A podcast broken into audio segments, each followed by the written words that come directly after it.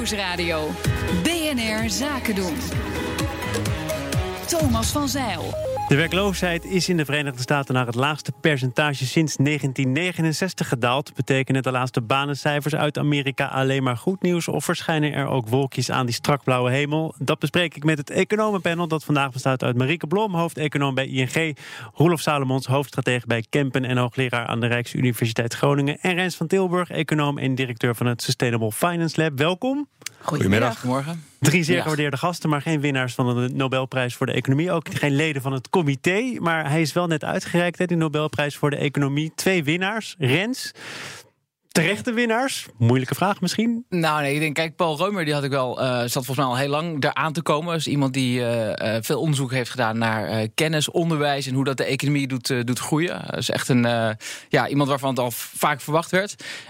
Nordhaus vind ik, vind ik ook een hele interessante, zeker vandaag. Hè, er komt een rapport uit over hoe belangrijk het is dat we de klimaatverandering binnen de anderhalf graden doen. Nou, daar heeft hij onderzoek naar gedaan. Hoe kun je dat nou op de meest efficiënte manier doen? en met modellen laten zien dat dat, dat, hè, dat, dat belastingen daar een belangrijke uh, maatregel in zijn. Nou, ja, en dat is natuurlijk precies waar het op dit moment aan ontbreekt. Hè. Ook de hele discussie in Nederland rondom de klimaattafels. Het kabinet die daar maar niet mee over de brug wil komen. Dus het is ook een politieke prijswinnaar eigenlijk. Ik, nou, zo zou je het wel kunnen uitleggen. Ja. Wel een beetje. Ja. ja, hij heeft eerder ook juist wel onderzoek gedaan naar uh, de vraag of het niet zo is dat door steeds meer regelgeving de groei van de economie eigenlijk afzwakt. Dus dat we minder productief worden omdat er steeds meer regelgeving is. Waardoor je dus eigenlijk met die regels bezig bent in plaats van met productiviteit. Uh, maar hij geeft inderdaad ook oplossingen voor hoe je dan dat klimaatprobleem wel aan zou moeten vliegen. Op zo'n manier dat we een beetje de koe in de geit uh, kunnen sparen. En, en, en, wat betekent dit dan? Deze man die wint nu een prijs, die staat voor een bepaalde stroming, heeft uh, bepaalde inzichten ingebracht. Wint dat dan nog verder aan cachet? Gaan we er nog meer naar luisteren? Gaat de politiek zich daar iets van aantrekken? Nou, ik denk op zich wat je hier ziet is dat de, de nadruk komt te liggen op productiviteitsgroei op lange termijn. En ik denk dat dat alleen maar winst is vandaag. We ja, winnen dus allemaal een beetje. Kijk, naar, naar Nobelprijswinnaars wordt altijd nog net wat beter geluisterd dan naar uh, gewone economen. Dus uh, hun boodschappen zullen helderder klinken. Goed, we gaan uh, naar de Verenigde Staten, naar de werkeloosheid daar. 3,7 procent. En daarvoor zouden we dus terug moeten naar 1969. Is dat de bewijs dat we leven in bijzondere economische tijden, Marieke? Ja, nou goed, mijn collega's zeiden van het is eigenlijk een groot gloeiende economie. Het is in ieder geval een bewijs dat het uh, heel goed gaat in de Verenigde Staten. Dan is Trump ook nog zo vrij om daar eigenlijk via zijn begroting een flinke impuls bij te geven. Met name door belastingverlagingen. Dus hij geeft nog eens extra zetje mee in de goede richting. En de enige wolk die er wat dat betreft hè, direct aan de lucht is voor de reële economie is die handelsoorlog. Mijn inschatting zou zijn dat die handelsoorlog qua directe effecten op de economie eigenlijk wel weer mee zou vallen. Dus de beweging van die economie gaat de goede kant op. Maar de vraag is natuurlijk of het zo blijft. Ja, dat stimulerende beleid van Trump, ook het oplopende begrotingstekort. Is het dan wel nodig als het eigenlijk al goed gaat? Dat is toch pro-cyclisch? Precies, heel goed. Nou, goed opgelet. Begin hoor. Als economen zijn we daar niet zo enthousiast over, nee. Nee, dat is natuurlijk echt een probleem voor, uh, voor Amerika. Uh, dus nu gaat het allemaal heel erg goed. Uh, maar, maar Trump die blijft maar de, de, de, het gaspedaal indrukken. Um, en vandaar dat er ook heel erg gekeken wordt van wat gaat nou de centrale bank, de Fed, uh, doen. Hè? Want die heeft eigenlijk die andere knop waar je de economie mee kan, uh, kan regelen in handen, de rente. Um, en nou, die hebben ze al uh, twee keer verhoogd eerder dit, dit jaar. En ja, ik verwacht zelf dat dat gewoon door zal blijven gaan. Ja, en dat is een, Trump is daar heel kritisch op. Die heeft ook al eerder gezegd dat hij niet wil dat, dat ze dat gaan doen. Maar tot nu toe Als burger, hè? Dat nee, als president, als, oh, heeft president. Ja, okay. zeker heeft hij dat als president gezegd. Maar ja, goed, hij heeft, hij heeft zelf deze nieuwe president van de, van de Fed benoemd. En die toont zich in ieder geval redelijk onafhankelijk uh, vooralsnog. Ja. Maar hoe goed zijn die banencijfers dan? Want het, het aantal nieuwe banen was volgens mij hoger ingeschat vooraf, toch? Ja, goed. En dan krijg je weer een beetje dat gedoe met statistiek. Want dan komt er een herziening van het, uh, van het augustuscijfer. Dus dan blijkt augustus ja. beter te zijn. Ja. En dan is de toename in september valt weer een beetje tegen. Hoe, hoe kan Ik dat denk eigenlijk? Dat... Die, die, want je moet altijd minstens twee pogingen wagen. En dan kom je ergens in de buurt ja. van hoe het echt zat. Ja, precies. Maar statistiek, ja, dat is, dat, zeg maar, het is heel precies werk. Maar daarmee wil je nog niet zeggen dat het ook een perfecte benadering van de werkelijkheid is. En zeker niet onmiddellijk, hè, een paar dagen nadat de maand eigenlijk al is afgelopen. Je moet je denk ik niet blind staren op die maand, maandcijfers. Want vaak zijn de, de, de aanpassingen zijn soms zelfs groter dan het cijfer in die maand. Uh, dus de, de, trend is wel het belangrijkste. En wat je hier gewoon ziet is dat, dat die werkloosheid gewoon blijft dalen. Dat loongroei langzaam toeneemt. En dat is op zich wel heel interessant. Want deze cyclus is al de ene langste cyclus in zijn historie. Volgend jaar zal het de langste ooit zijn. En pas nu zien we eindelijk wat inflatie doorkomen. En is de centrale bank inderdaad aan het verhogen. Maar is er nog steeds niet echt aan het verkrappen.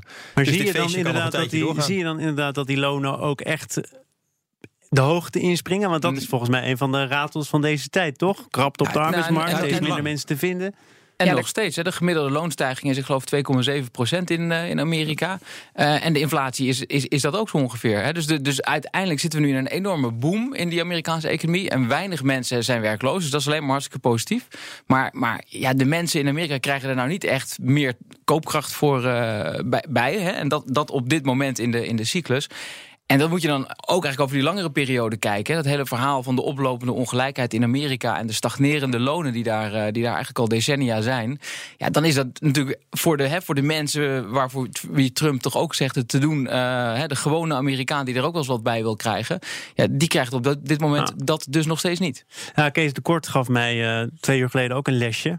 Dat vond ik overigens wel interessant. Altijd, Kees, als je luistert. Maar goed, um, er werken op dit moment in Amerika 155 miljoen mensen. En 96 miljoen mensen die bieden zich niet eens aan op de arbeidsmarkt. Nou, dus wat zegt dat dan over die cijfers? Nou, dat wordt inderdaad wel vaak gezegd dat eigenlijk die hele algemene maatstaf van werkloosheid, dat die misschien eigenlijk niet meer zo heel erg bruikbaar is als die eerder is geweest. Dat je ook nog moet kijken naar het aantal mensen wat bijvoorbeeld meer uren zou willen werken. Dat zien we in Europa bijvoorbeeld ook heel sterk. En misschien ook toch nog naar het soort werk waar ze in zitten. Als er nog heel veel mensen zijn die blij zouden zijn als ze naar een andere baan zouden kunnen gaan waar ze beter betaald krijgen. Dan is de loondruk nog steeds niet zo heel erg groot. En wat Roelof daarnet al zegt, ja, die inflatie is eigenlijk nog steeds heel laag. Dus als je dat. Hè, het blijft toch zo dat economen denken van ja, pas als, als werkgevers bereid zijn om echt meer loon te betalen, dan, betekent het dat het water ze echt aan de lippen staat. En kennelijk is dat nog niet in heel sterke mate zo. Want de inflatie loopt vooral op omdat de olieprijzen aan het stijgen zijn. En dus niet zozeer door die, sterke, door die loongroei. Maar die, die verhouding tussen de mensen die werken en de mensen die niet werken, ja, ik was daar wel door verbaasd hoor. 96 miljoen mensen die gewoon niet eens meer zoeken. Precies, ja, dat is het. Maar goed, daar heeft Rens het er net natuurlijk over. Het lijkt er gewoon op dat er een hele grote groep mensen is die het gevoel heeft van, nou ja, wij kunnen hier helemaal niet in meekomen. En die ook daadwerkelijk last hebben gehad, bijvoorbeeld van globalisering. Van het feit dat China uh, eigenlijk de productiefabriek van de wereld is geworden. Dat heeft mensen in het midden van de Verenigde Staten wel degelijk sterk geraakt. Gaat het beleid aan, uh, aan Trump weinig voor oplossen. Maar die mensen zijn er natuurlijk wel. En die denken waarschijnlijk op dit moment van, ja, god, als er nu banen zijn, dan zijn ze er in, uh, aan de, aan de oostkust of aan de westkust, maar niet waar ik woon. Die profiteren daar te weinig van. Over uh, de andere organisatie die aan de knoppen kan draaien, de Fed. Powell heeft uh, volgens mij vorige week nog gezegd. Over cycli gesproken. We staan aan de rand van een uniek tijdperk met uh, lage werkloosheid en inflatie. Dit, is, dit duurt nog wel een tijdje. Delen jullie dat uh, optimisme? Nou, dat is wat ik net zei. Van, dit, is de, dit is al de ene langste cyclus ooit. En het wordt waarschijnlijk de langste. En zelfs nu heb je pas voor het eerst in deze cyclus positieve reële rentes. Oftewel, de rente is nu hoger dan, dan inflatie. Dus pas nu ben je als centrale bank een beetje aan het afremmen. Ja, het is een unieke tijd wat dat betreft. Ja, is het een unieke tijd? Zeker een unieke tijd. Uh, de vraag is even, waar, waar, gaat het, waar gaat het stoppen? Uh, wat, wat, Ehm, ik zat vorige week in een, in een discussie met, uh, met Koen Teulings, uh, oud-directeur van het Centraal Planbureau. Boek geschreven waarin hij allerlei parallellen trekt met de vorige grote crisis en de jaren 30. Uh, waar het natuurlijk helemaal uit de hand liep, omdat ze op een gegeven moment een handelsoorlog begonnen.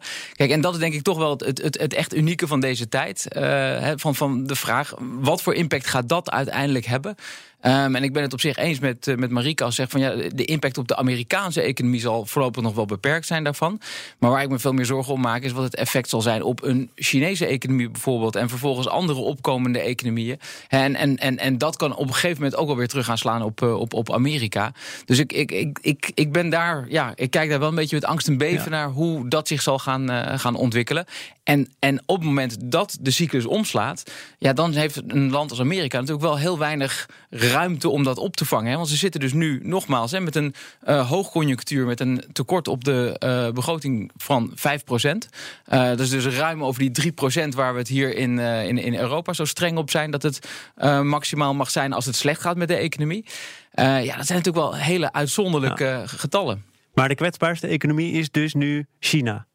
Nou ja, En- en China de is degene opkomende die op dit moment. China is voor, vooropgesteld, denk ik, een hele kwetsbare economie. Omdat daar de afgelopen tien jaar de schulden gewoon ontzettend hard zijn opgelopen. Hè? Eigenlijk harder dan waar dan ook eh, ik, ter ik wereld. moet toch deze Maar- front van Roelof ook serieus en, nemen? en, en China is degene waar eh, Amerika op dit moment zijn pijlen op richt met, eh, met het handelsbeleid. Maar China is ook de meest gesloten economie. Waarvan we allemaal weten dat, dat er de mogelijkheid om geld het land te verlaten is gewoon heel erg klein. Het is een gesloten kapitaalbalans. Dus uiteindelijk kunnen we ons heel veel zorgen maken over schulden in China. En dat doen we ook allemaal.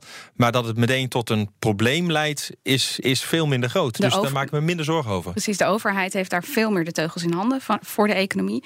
Eh, en de overheid heeft bijvoorbeeld juist een hele lage schuld in verhouding tot de economische groei. Het, het groeimodel begint langzamerhand te ver- veranderen van een puur exportgeleide groei naar juist ook groei van de binnenlandse bestedingen. En de, de Chinezen werden steeds rijker en rijker. En in eerste instantie hebben ze dat allemaal gespaard, zo'n beetje.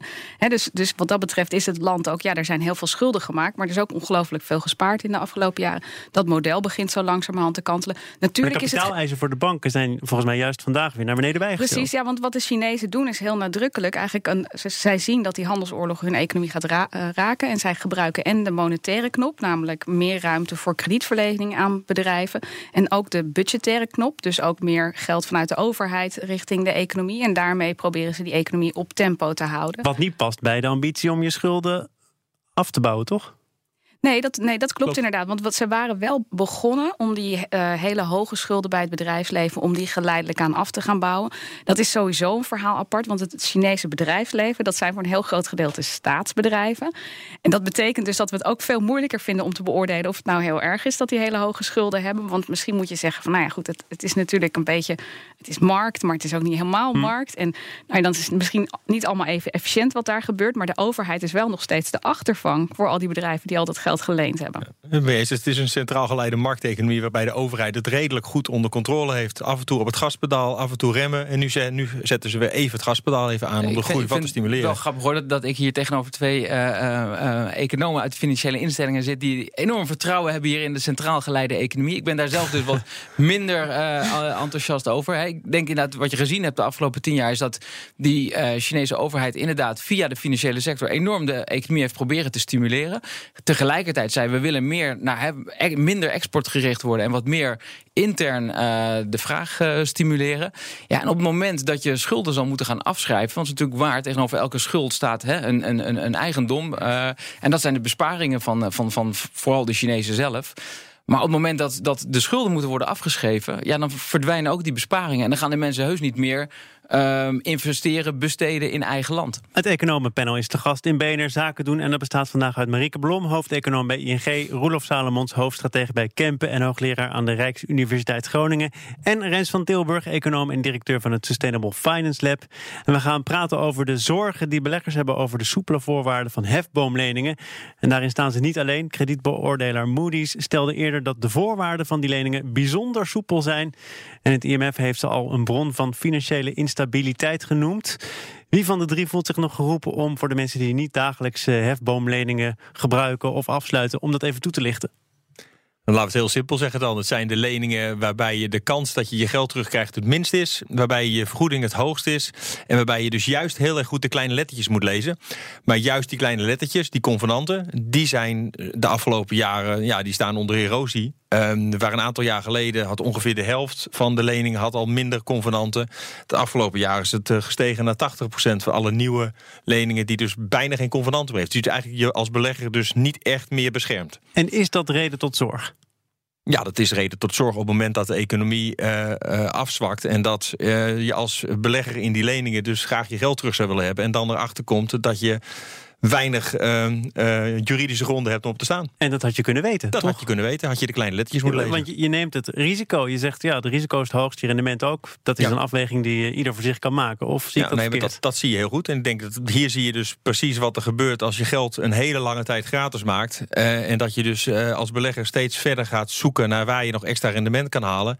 Ja, dan zie je dat degene die de leningen uitgeeft nu het vrij gemakkelijk heeft. Terwijl er een hele berg aan geld beschikbaar is om mm, wat maar extra rendement zoekt. Goed. Ja, en, en om nog even wat toe te voegen aan dat type leningen, daar zitten vaak variabele rentes op. Dus wat je hebt, zeg maar, zo'n bedrijf zou ook een obligatie kunnen uitgeven. Daar zit dan vaak een vaste rente op. En op dit soort leningen zit vaak een variabele rente. Dus als de rente in de markt omhoog gaat, dan gaat de rente op dit soort instrumenten ook omhoog. En dat is voor investeerders ook een reden om op het moment dat zij verwachten dat de rentes te gaan stijgen, om ook liever op die manier hun geld uit te lenen dan eventueel via zo'n obligatie.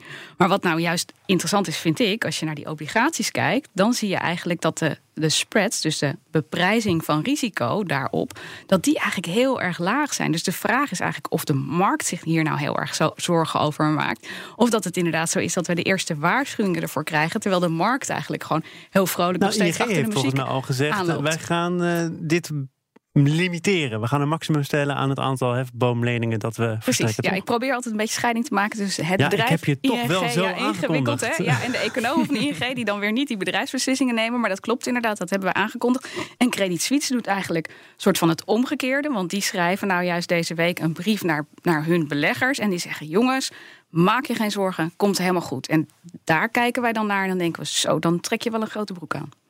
Ja, dus ik denk het is inderdaad positief dat, eh, dat Nederlandse banken, eh, ING, eerder ook eh, NIBC, heel duidelijk waarschuwen tegen, tegen dit soort van leningen. En ook zeggen dat ze dit als onderdeel van hun portefeuille willen, willen verkleinen de komende tijd. Um, maar ja, het grote probleem is, is, is natuurlijk dat de markt, en dat, dat heb je eigenlijk altijd in dit soort van goede economische tijden, wanneer het geld goedkoop is, is dat de markt inderdaad gewoon niet zo heel druk is om risico's in te prijzen. En uh, ja, dit soort van leningen zijn natuurlijk wel degene die uh, vaak uh, pieken vlak voordat de, de, de cyclus om gaat slaan. Ja. Um, en wat in april van dit jaar het IMF, toen zij hun grote financiële stabiliteitsrapport presenteerden, lieten zien, was inderdaad dat deze uh, leningensoort op dit moment weer op hetzelfde niveau zit als waar we in 2007 op zaten. Met inderdaad als grote verschil dat het toen uh, ongeveer 20% was waar nauwelijks uh, voorwaarden aangesteld werden. En dat is nu 80% geworden. Dus ja, wat, ik zag het, wat, dat betreft staan we er net even wat slechter voor ja, dan, dan 2007. Ik zag de grafieken die jij ook getweet hebt. Klopt. En jij kwam zomaar in een discussie terecht met Peter Verhaar. Die zegt: Excuse me, ik ben obligatiebelegger, maar dit is nonsens. De zekerheden zijn lager dan ooit. Klopt, zie ik ook in mijn portefeuille, zegt Peter Verhaar. Maar dat zegt niets over de kwaliteit van de leningen. Die zijn namelijk veel hoger dan in 2007. Ja. Nou ja, ik, heb, ik had die uh, reactie van Peter Verhaar niet gezien. Anders had ik wel via Twitter al met hem de discussie gestart. Ja, doe het gewoon via dit kanaal. Uh, maar kijk, dat, dat, is natuurlijk het, het, het, het uiteindelijk is, is, is dat de, de verdediging van, van de markt, zullen we maar zeggen. Van uh, wij hebben die risico's wel degelijk goed in de gaten. de manier van redeneren van het IMF, en, en, en daar sluit ik me toch bij aan, is dat je eigenlijk gewoon door de cyclus steeds hetzelfde ziet gebeuren. He, dus dit soort hele risicovolle producten, die ja, hoe langer het rustig blijft, hoe meer vertrouwen de beleggers eigenlijk krijgen om daarin te gaan stappen. Uh, ja, en, en, en tot nu toe zie je elke keer dat als de, als de, de cyclus uh, omkeert, dat dit soort leningen als eerste dan uh, nat gaan. Nou, wat je wel ziet is dat aan de, uh, aan de leningenkant dat er vaak wat meer bescherming in zit. Maar wat andere, als je naar de obligaties kijkt, dan ja, dat valt wel op dat als je voor naar gewoon naar obligaties in de VS kijkt, dus bedrijfsobligaties, op dit moment is ongeveer 40% van al die obligaties hebben nu een rating van triple B. Dat is nog maar net investment grade. Dus um, in die zin kan je aan de obligatiekant kan je wel zeggen dat, dat het gemiddelde kwaliteit van leningen of obligaties die uitgegeven wordt, dat die wel onderhevig is aan enige. Ja, wat, ja. wat langzaam wel, Dit- wel heel wat minder. Dit is ook wel echt een beeld in de Verenigde Staten. Als je kijkt, hè, dit is, in de Verenigde Staten zijn er veel bedrijven die op deze manier extra schuld aan het uitgeven zijn. Of dat nou via obligaties is of via die leningen. Ehm, eh, en daarmee mogelijkerwijs ook proberen om hun winstgevendheid eigenlijk op orde te houden. Dus richting hun aandeelhouders. Eigenlijk zorgen dat hun koers hoog blijft en op die manier nog, eh, nog aantrekkelijk blijven om in te beleggen. Dus dat is wel een zorgpunt. De andere kant is ook dat veel van deze leningen zijn uitgegeven aan eh schalieoliebedrijven bijvoorbeeld. En dat leek met name in 2015, toen de olieprijs zo laag was, leek dat een zorg te worden. Daarna is ook een grote herstructurering heeft er plaatsgevonden om te zorgen dat die leningen eigenlijk door konden gaan. Dat mensen nog steeds bereid waren om daarin te investeren, dat ze dat konden uitgeven. En dat vertekent dit beeld ook heel erg, want daar zit dus iets in. Nou ja, goed, zolang het goed gaat met de, zo, nou goed gaat, zolang de olieprijzen hoog zijn, zullen die bedrijven waarschijnlijk wel in staat zijn om terug te betalen. En als je ook kijkt naar het aantal defaults in de Verenigde Staten, dan is dat gewoon heel erg laag. Want zoals we net al zeiden, het gaat goed met de economie. Goed. Zullen we dit afsluiten en tot slot nog even naar Italië gaan? Want uh, Roelof heeft er ook zin in. Eh, tenminste, vernam ik uh, net al. Uh, de Europese Commissie keurde vrijdag de Italiaanse begrotingsplannen af. Italianen komen volgend jaar uit op een tekort van 2,4 procent. Vooral om een basisinkomen in te voeren en de pensioenleeftijd te verlagen. Um, ze hebben nog even tijd, hè? 15 oktober moet volgens mij echt, is die day. Dan moet die begroting worden ingediend in Brussel. Kan daar nog iets aan veranderen? Nou, lijkt misschien eens goed om luisteraar even mee te nemen. Om, uh, tijdens de break hadden we dus een discussie over China en de groei daar. En uh, ik denk dat het belangrijkste punt wat ik toen maakte... was dat groei in Italië wel veel lager is dan de rente. Dus je groeit niet uit je problemen, je, je groeit niet uit je schuldproblemen. Dat maakt de link met Italië veel lastiger. Want Italië heeft gewoon een groeiprobleem. Ze hebben te veel schulden en ze groeien te weinig. En als die rente te hoog wordt, dan, ja, dan, dan komen ze zichzelf tegen. Um, dat maakt het ook zo lastig, want met deze plannen zijn erop gericht om de schulden omhoog te gooien. Maar je ziet nergens anders zie je iets terugkomen van hervormingen, iets terugkomen van lange termijn hogere groei. Dus beleggers zijn terecht uh, bezorgd. Europa is terecht bezorgd dat Italië hier niet de hand van oppakt. En uiteindelijk zorgt dat ze het echte probleem, het groeiprobleem, aanpakken. Dus wordt er nu gezegd, om eh, terug te komen op mijn eigen vraag, wel goed dat je het nog even memoreert. Maar we gaan dit niet goedkeuren. We gaan nee. mogelijkwijs ingrijpen. Ja. Betekent dat ook dat Italië dus waarschijnlijk zelf nog iets gaat doen aan die begrotingsplannen? Of laten ze het hier uh, nou, op aankomen? Die financiële markt, het feit dat die rentes oplopen, dat is eigenlijk ook al een heel belangrijk kanaal van beïnvloeding richting Italië. Want wij he, redeneren hier heel erg vanuit het feit Europa zegt dat het niet mag. Maar als die rentes oplopen, dan ja. heeft de Italiaanse overheid daar last van. Want die heeft heel gebeuren. veel schulden. Ja. Maar ook het Noord-Italiaanse bedrijfsleven. En dat zijn de mensen die achter de schermen steun geven aan Lega Noord. En ik denk eerlijk gezegd dat dat feedbackkanaal, dat die mensen nu zullen gaan zeggen: ho eens even jongens, maak het nou allemaal niet te dol. En da daarmee heeft he, deze plannen om heel veel geld uit te geven zitten voor een heel groot gedeelte ook bij de Vijf Sterrenbeweging. En dat zou wel eens zo kunnen zijn dat ze hiermee kunnen gaan zeggen: van ja jongens, kijk, wij hadden het best gewild, maar je ziet wel, de markten maken het ons onmogelijk. Want als die rentes op, op gaan lopen en bedrijven gaan niet meer lenen, dan gaat die economie vervolgens niet meer groeien. Ja. ja, en dus op het moment dat de Lega Noord daar dan echt uh, uh, hard spel gaat spelen, dan, dan vrees ik, of vrees ik, weet niet, misschien moeten we er wel gelukkig mee zijn, maar dan, dan, dan valt waarschijnlijk de Italiaanse regering, krijg je daar weer nieuwe verkiezingen. Gaat dan weer heel lang duren. Want dit is natuurlijk wel het, het punt van die vijf sterrenbeweging. Die heeft gezegd van uh, uh, Italianen, wij gaan he, voor, de, voor degenen die hier in het land echt niks hebben, en dat zijn er wel ook een heleboel, gaan we iets voor betekenen. Dus het soort van basisinkomen, dat was echt hun speerpunt. dus zij, zij, kunnen, zij kunnen niet zonder dat punt, denk ik, binnen, binnen de regering blijven. En ik denk dat er op zich ook nog wel wat voor te zeggen valt om zo'n soort van basisinkomen in Italië te hebben. Omdat, en dat zal ook uiteindelijk zijn positieve effect op de economie kunnen hebben. Omdat natuurlijk, daar zitten heel veel mensen die dat geld direct de economie in gaan brengen. dat heb je gezien in, tijdens de eurocrisis. Er was een hele debat over, over bezuinigen. Uh, en juist aan de onderkant van, van de arbeidsmarkt, die mensen die geven hun geld meteen uit. Als je daarop gaat bezuinigen, dan, dan, dan doet dat dus ook die economie pijn. He, dat kan uiteindelijk de economie zoveel meer pijn doen dan wat je bezuinigd hebt. Waardoor uh, uiteindelijk als, als percentage van je economie de, de schuld alsnog toeneemt. Nou, het kan best zijn dat het nu de andere kant op zou, uh, zal gaan, uh, gaan werken.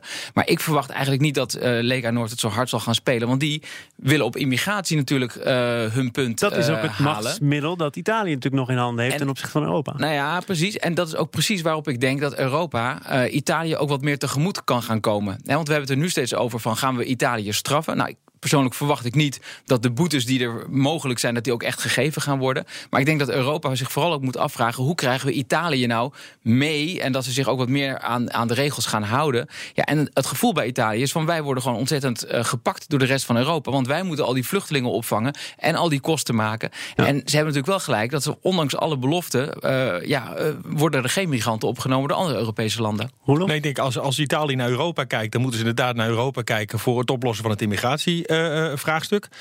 Uh, maar Italië kan intern in het eigen land het beste kijken. En naar Noord-Italië ben ik helemaal met Marieke eens. Want Noord-Italië is echt een van de vier rijkste regio's in, in Europa. En als Noord-Italië solidair is met Zuid-Italië, heb je het hele probleem opgelost. Dus uiteindelijk is dat de uh, belangrijke voor Italië om goed naar te kijken. Want Noord-Italië heeft uiteindelijk helemaal niks aan hoge rente. Die willen dat absoluut voorkomen. Nou ja, be- belastingheffing in Noord-Italië is misschien nog wel het, het, het, de grootste hervorming die ze in Italië kunnen doorvoeren. Ja, eens. Ja, precies. Maar ik verwacht overigens niet, hè, wat jij daar net aangeeft, Rens, dat ze nou zo snel uh, uit die regering zullen stappen. Want dat is hartstikke onaantrekkelijk. Op dit moment staat volgens mij de Vijf Sterrenbeweging duidelijk slechter in de peilingen. Het zou dan Lega Noord moeten zijn die er dan uit zou stappen. Want die, dat is uiteindelijk waar de macht zit op dit moment. Dus ik verwacht niet zozeer dat dat gebeurt. Maar het is, weet je, het is echt zijn twee landen waar we het over hebben. Het is niet, Italië is niet één land. Italië zijn twee landen. En zelfs als je, was in Noord-Italië op vakantie en dan hoor je gewoon hoe zij over Zuid-Italië praten. En dat, gaat, dat is zoals wij over Zuid-Europa praten. 15 oktober, dan uh, moeten die plannen er echt liggen in Brussel. En dan moeten we kijken of er water in de wijn is gegaan of niet. Klopt dit? Water door de Rijn. Nou goed, in ieder geval iets met water in Italië. Dit was het uh, economenpanel van vandaag. Marieke Blom, hoofdeconoom bij ING, was er. Roelof Salomons, hoofdstratege bij Kempen en hoogleraar aan de Rijksuniversiteit Groningen. En ook Rens van Tilburg, econoom en directeur van het Sustainable Finance Lab. Dank voor jullie komst.